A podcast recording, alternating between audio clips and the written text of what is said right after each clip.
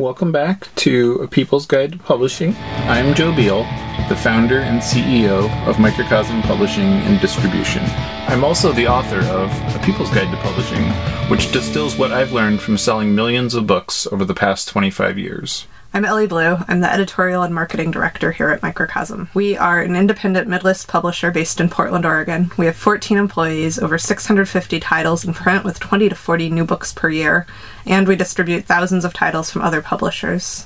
We started this podcast so that we can share what we've learned with newer publishers so that you can learn from our mistakes. Or maybe you just want to understand the publishing industry. This week, we are going to talk about how to bypass gatekeepers. And we're joined by special guest Ariel Gore, author of the forthcoming book, The Wayward Writer, which may actually be out by the time this airs. The way time works is mysterious. Which is kind of about how to bypass gatekeepers. Right, yeah, I guess it is when you look at it that way. You know, and, you know, what are gatekeepers, Elly? Ooh, uh, I mean, it's kind of a derogatory term. Right, it is. Yeah, we've kind of besmirched the name of anybody that might ever tell you no. Ooh, well, you know, I mean, I think some in some cases it's rightly derogatory. Like you have the gatekeepers who's saying like no, only people that look like me and have my educational and cultural background can be published by this company and have their book sell and be given attention. But then also like you could see a gatekeeper as somebody who's just kind of sorting it was like the filter. Right. And I do I mean I think a lot of it is like gatekeepers are often rather beleaguered and worn down by sheer volume that makes them kind of bitter. And that communicates to the people that they are gatekeeping that they're just there to tell you no. And that like the no is largely arbitrary. So you know and i do feel like i have on my wall i keep uh, we got a rejection letter from small press distribution which as one friend put it they accept everyone.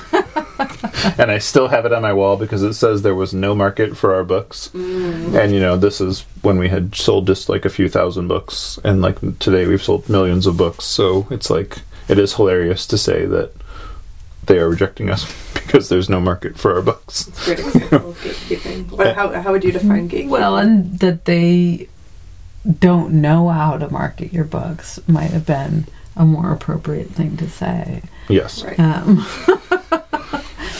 um, it was a form letter, to be fair, but yeah. Yeah. It cannot be done. But yeah, I mean, that's the thing. That's like people are telling you that they don't know how to market your book, is what they're telling you, usually when they're sending you a rejection, or they're sending you a rejection because.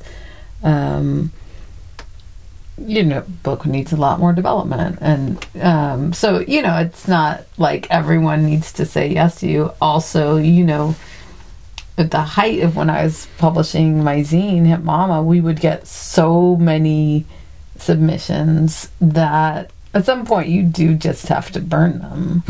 um, just, right. Yeah, I mean, it makes you bitter no, because you're just getting so much inundation, right? right? But it, then, it, as a writer, I mean, it does make you feel better because you just think, well, either my thing sucked, or they didn't know how to market it, or they just came to a point in their lives where they had to burn everything. you know, oh. all, all, these things are possible. I like that you found redemption in this. Um, but. Well, you know, it's, and I think most of the time, it, people just don't really have the time to read their submissions. They're so yeah. overworked.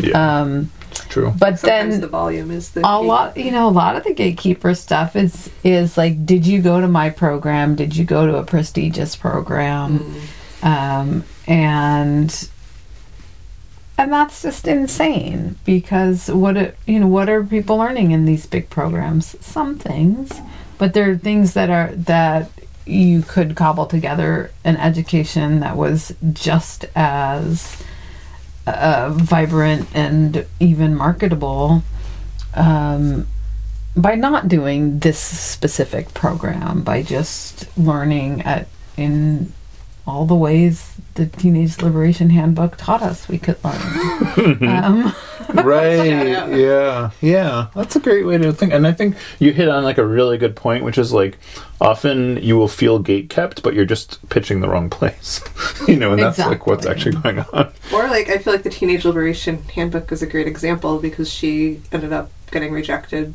by all the publishers Yeah, she submitted she it to and self-published self-published, it. yeah. and sold a lot of copies. It's out of print now though because there's allegedly a new edition but she doesn't respond to her email and it doesn't seem to be available anywhere so oh, very maddening because i want to b- buy and sell the book Right. No, that was a great book. And that's the thing. It's like sometimes you hear from authors that are like, you know, they tried to get an agent, it was kind of crickets, or they sent out a few uh, sample chapters and then it was crickets, or, you know, some big publisher. You never, certainly never got back to them. And, you know, of course, there is some gatekeeping. If they were married to a major producer, with the same exact material, that would have never happened to them. Um, but yeah, so are you know are you kind of pushing the wrong door? Because there are certainly other doors that are open that we can just remove um, Mm. and repurpose. It's and kind of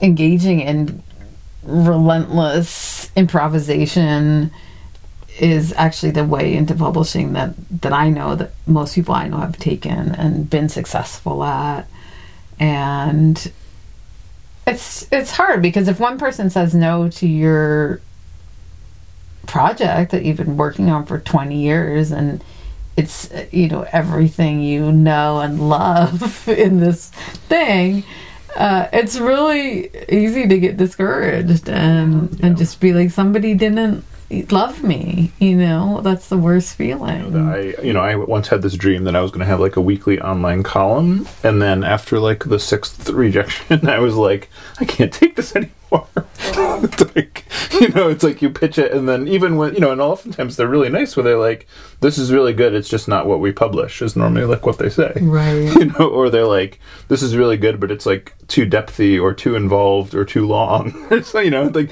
they just want really simple you know, and I just wasn't doing that. But I think that's like you made a great point that it's like that rejection can be too much. It can well, it can be anywhere from discouraging to devastating. Where yeah, you've put your heart in this book. It maybe you know took you ten to twenty years to write it. You put everything you know, and and you send it out. You know, it's your little puppy. You know, and you you send it off, and and everybody rejects your little you know this puppy that you love and and you can't it's yeah you want to protect your writing you want to protect your heart um and it's it's not about that it might be the, this freaking fabulous book um and and yet how do you how do you tolerate all this rejection i mean that's what kind of a really good agent would protect you from that Right. um, and so kind of that's that's why I like agents. If, you know, if they never send you um, Call the nose. these like devastating documents. Um, but th- yeah, you do have to f- find like where is my psychic armor that's going to be my own agent and be and kind of babysit me through this process yeah. um, and keep coming back to that reality that the the process isn't about your experience is lame and your book is weak and you're an imposter. Right. Um, it's literally just like that's not our niche or you know it's possibly your book's not ready um, and that's a you know if you can kind of take a few days to breathe through that maybe it's true your book's not ready um, but a lot of times we are since the process is so cloaked in mystique um, it's also hard to figure out what would be the appropriate publisher to send this to um, and how do you send it to them people who seem to be uh, working writers are constantly asking me like do i need an agent for this big press Um, well, yes, you do. Um, unless, you know, you've developed a memorable, intimate relationship with an editor. Um, and so just going through all those steps is, I think it, it means that a lot of books are just sitting in people's drawers that people, that there would be readers for. Maybe all these missing readers would be loved to be reading these books that are in your drawer. And it's, the process is can be so demoralizing that that we give up. Yeah, and I, but I think you hit on a couple great things. It's like often, you know, I run into people all the time that think that all publishers are kind of interchangeable, and they just need a publisher. But if you get, if even if you convince the wrong publisher to do it, they can't sell it either.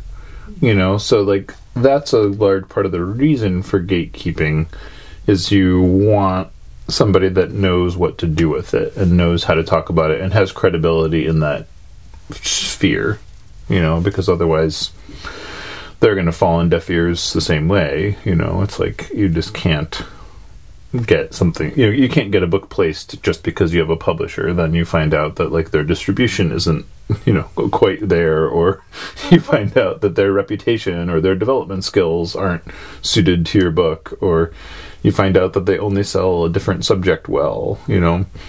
And so I don't know, but how do we get around gatekeepers? Like, how do you have the, you know, like how would you communicate what your book is if you're sort of feeling like people are continually just pushing you off? Well, I mean, I, you have to start thinking about your book the way a publisher is going to think about it.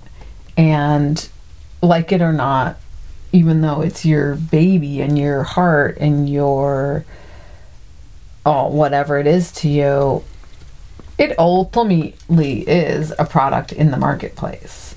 And um, you know even things sometimes going to zine fests and um, you know putting out an excerpt as a zine maybe a few of them and you notice what people buy and what people are drawn to and that sometimes uh, a little zinger on the back cover saying what it is is actually what causes someone to buy a book or even go into a bookstore yourself. Um, and what am I drawn to? Do I um, do I really buy things that are have like a just a green cover with a one title and the author who I've never heard of? Mm-hmm. Probably not.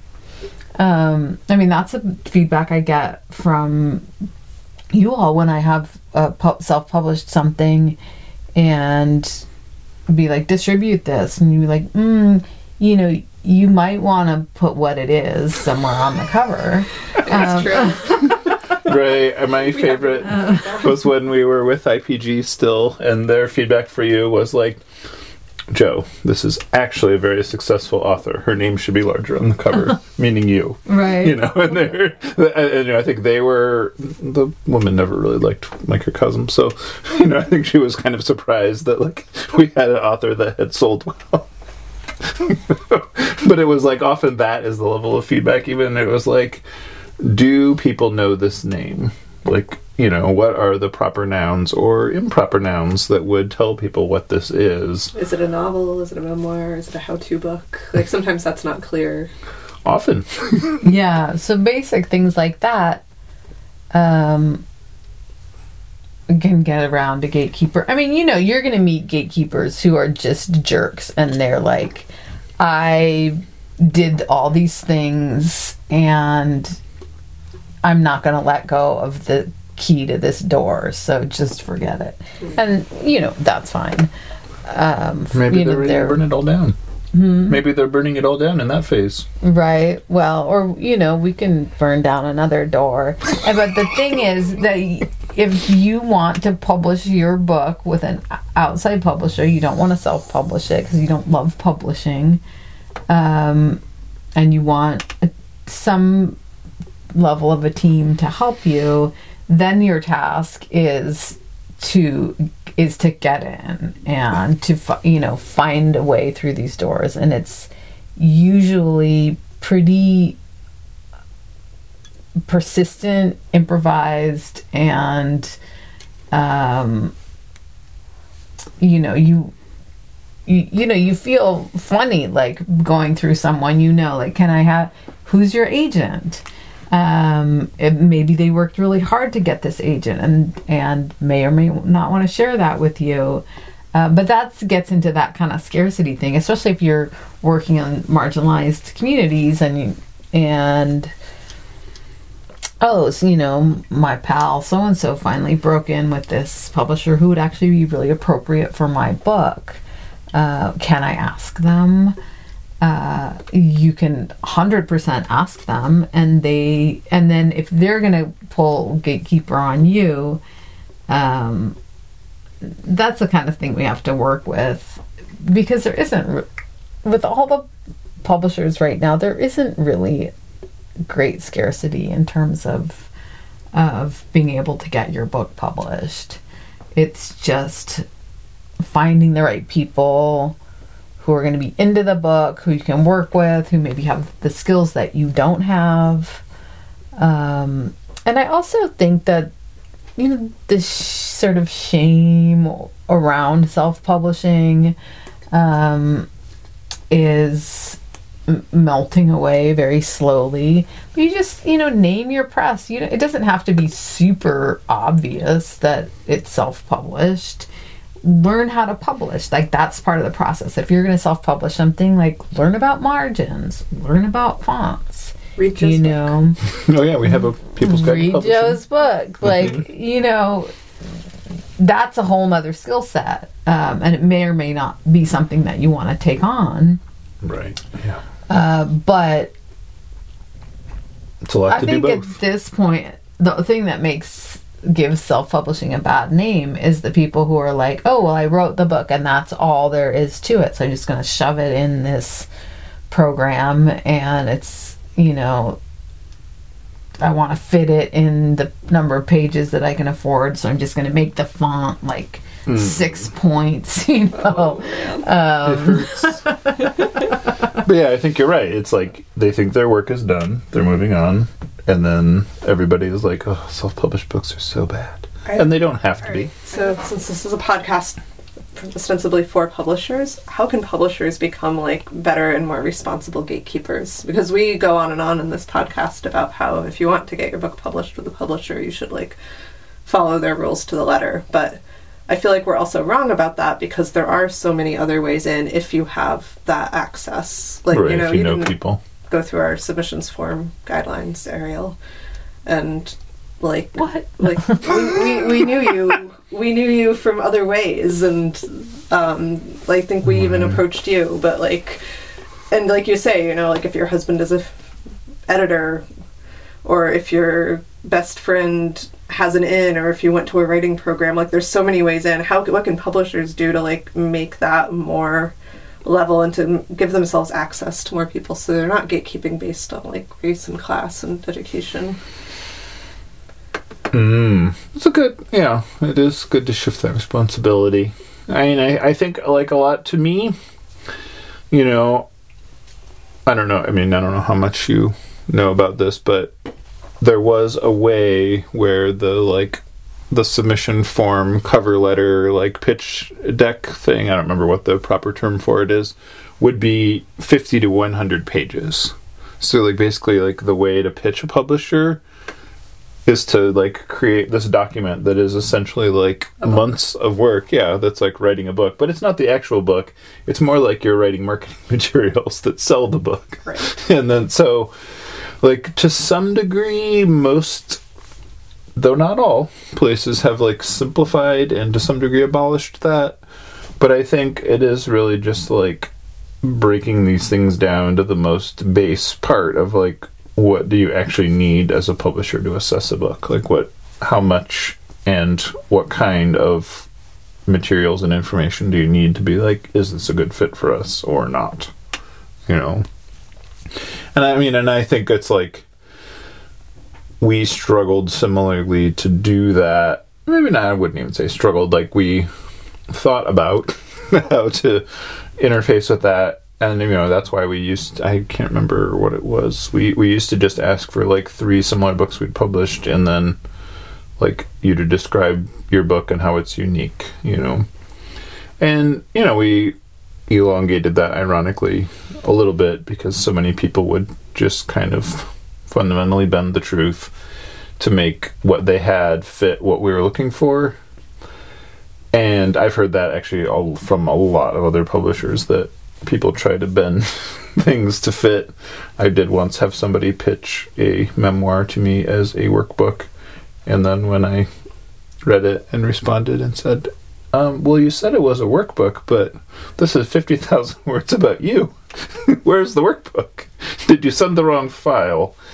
That's kind of you know, like that isn't helping other authors, but on another level, it's not helping anybody to create these like incredible hoops to make authors jump through because what inevitably like I've sat through these like sales meetings with like the HarperCollins front list and it'll be like here's a memoir of a 90 year old white guy who went to Harvard and now lives in Midtown Manhattan. It's a book about I That's don't fascinating. you're just like, what is the book about though? you know, like why would I read this book?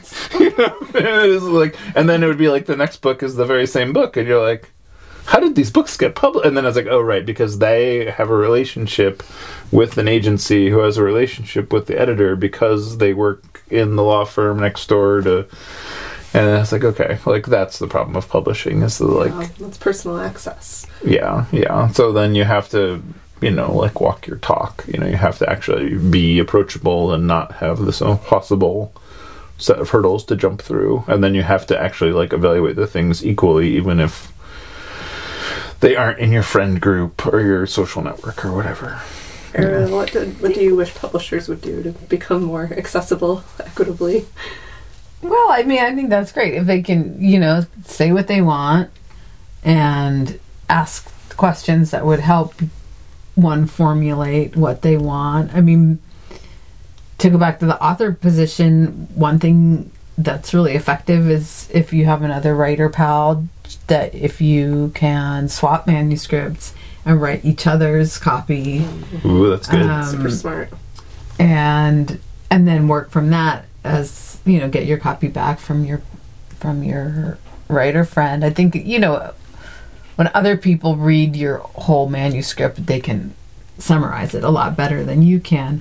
And that's i think what we used to rely on publishers for and just accepting that that's not going to happen. Um, but um, yeah i mean what what can publishers do I mean, I feel it's hard saying because they also have this, you know, they have this problem that they have a revolving door of who works there. right. And I almost never have the same acquiring editor as the editor who's who has that position when the book comes out mm-hmm. because it takes them a few years and They've moved on. Yeah. Yeah, and so it's like you, as the author, you really do have to have that material. I mean, the publishers could have your acquiring editor help you do that early on so that you have somebody who read your book who was able to, you know, help you hone in on that.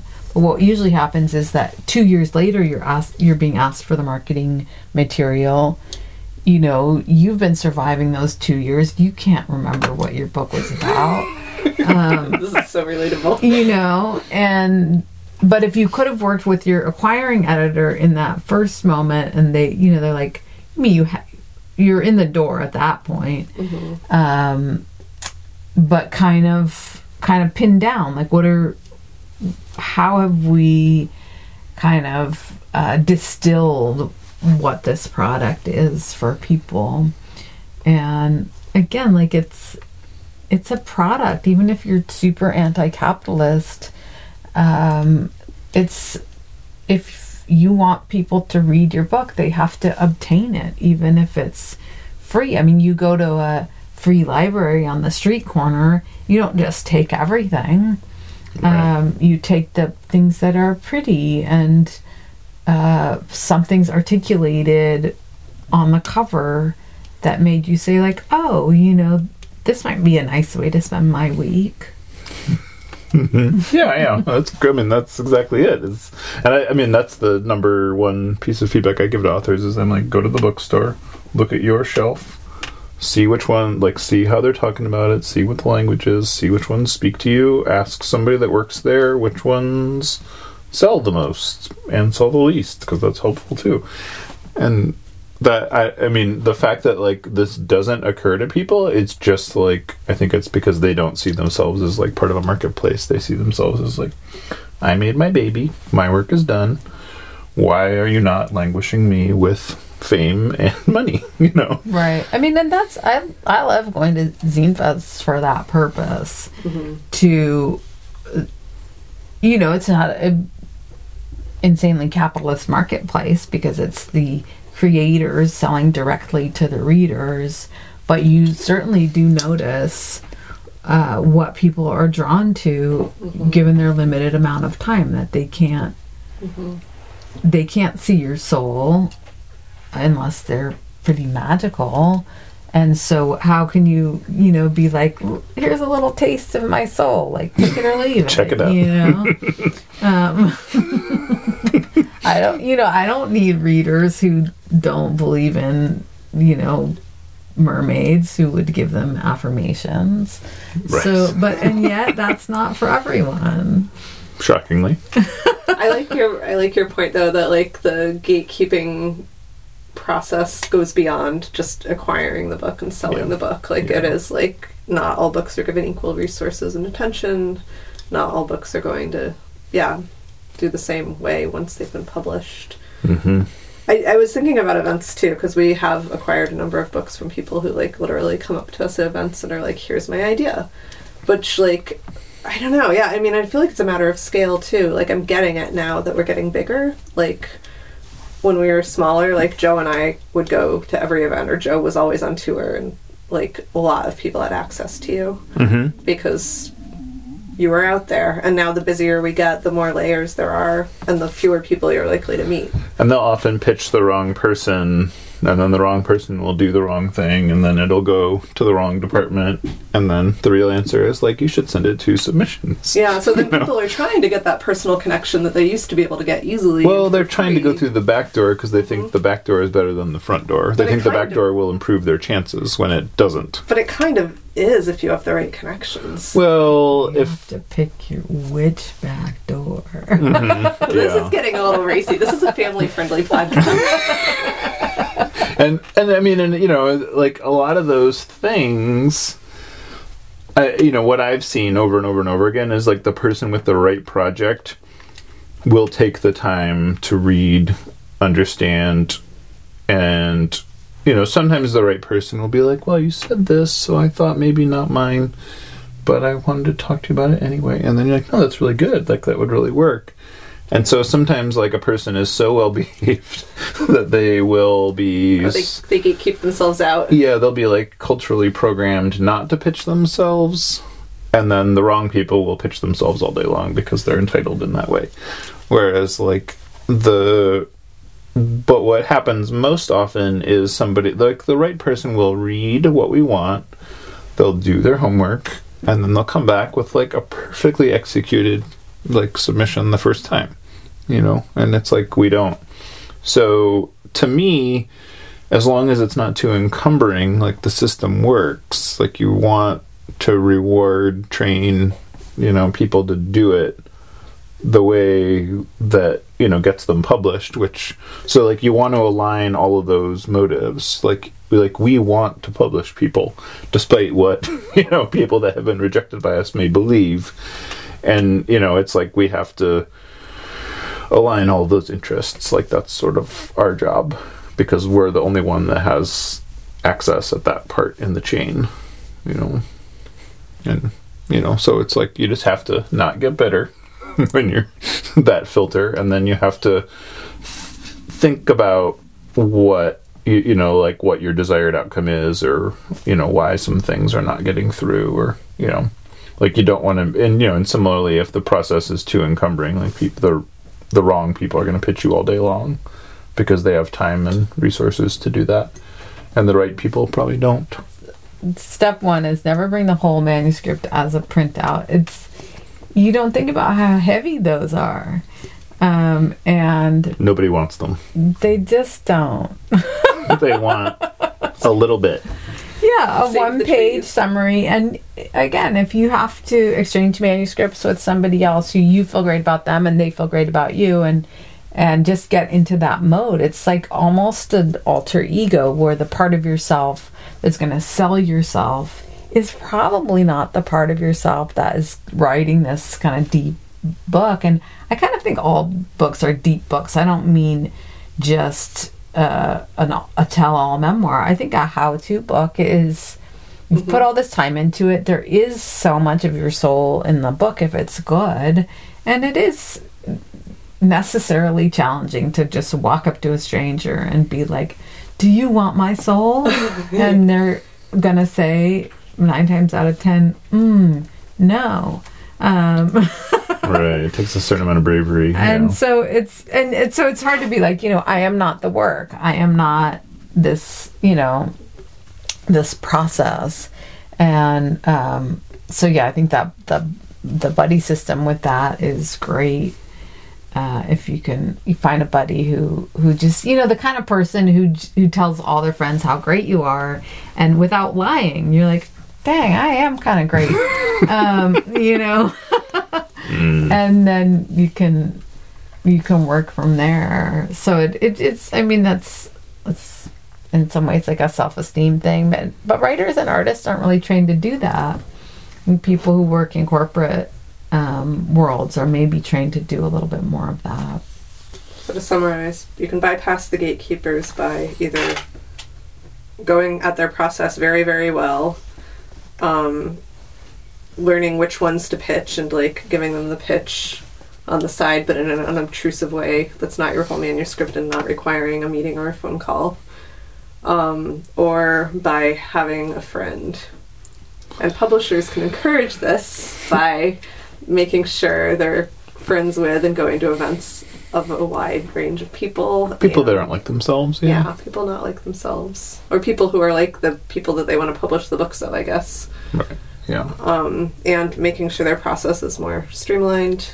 And I and I yeah, and I think it's like the perception that publishers don't want to be approached is false. Like publishers want to be approached by projects they can publish. Yeah, You know, like I would never mind like a per you know, and I I mean we've had we've met we met one of our authors in an elevator at a trade show that's true. and she was very meek and very nice and I tell that story all the time because like it's the kind of thing that authors think they shouldn't do when they should do it to the right person. Yeah. right. You know? And so i don't know. I, th- I think you're yeah it's like it's a it's an art and a science know, there's an Well, intersection. I mean, a, a lot of my books are from either uh, is from publishers approaching me and me putting myself out there to the point, you know, again in in small projects and zines, this type of thing.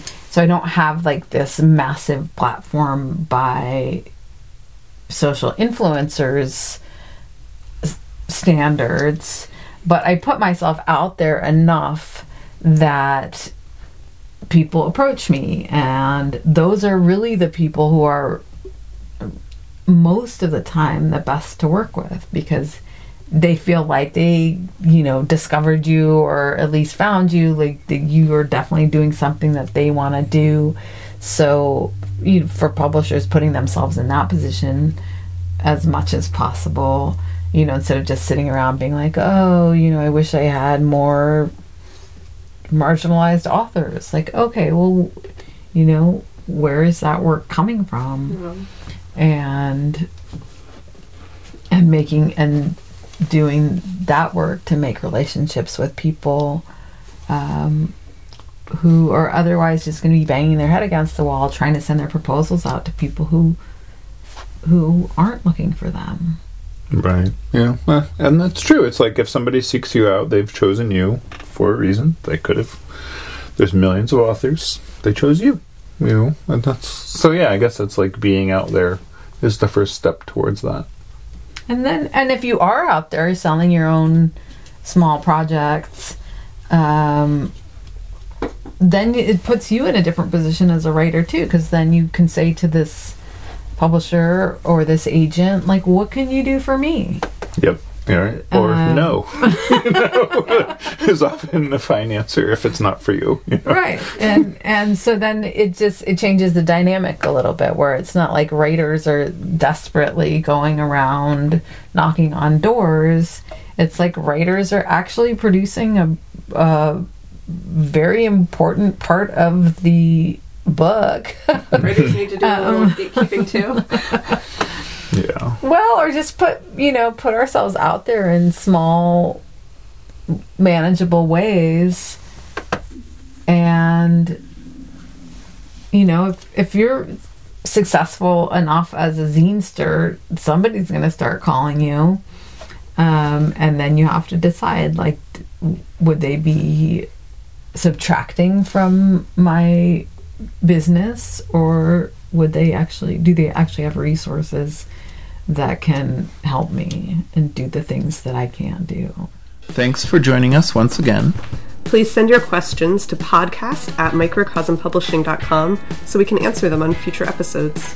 And please give us five stars on iTunes and everywhere else that podcasts are reviewed. You can find us on the internet at microcosm.pub, On Twitter at microcosm, on Facebook at Microcosm Publishing, on Instagram at microcosm underscore pub. and here in Portland, Oregon on North Williams Avenue. Thank you so much. Have a wonderful week.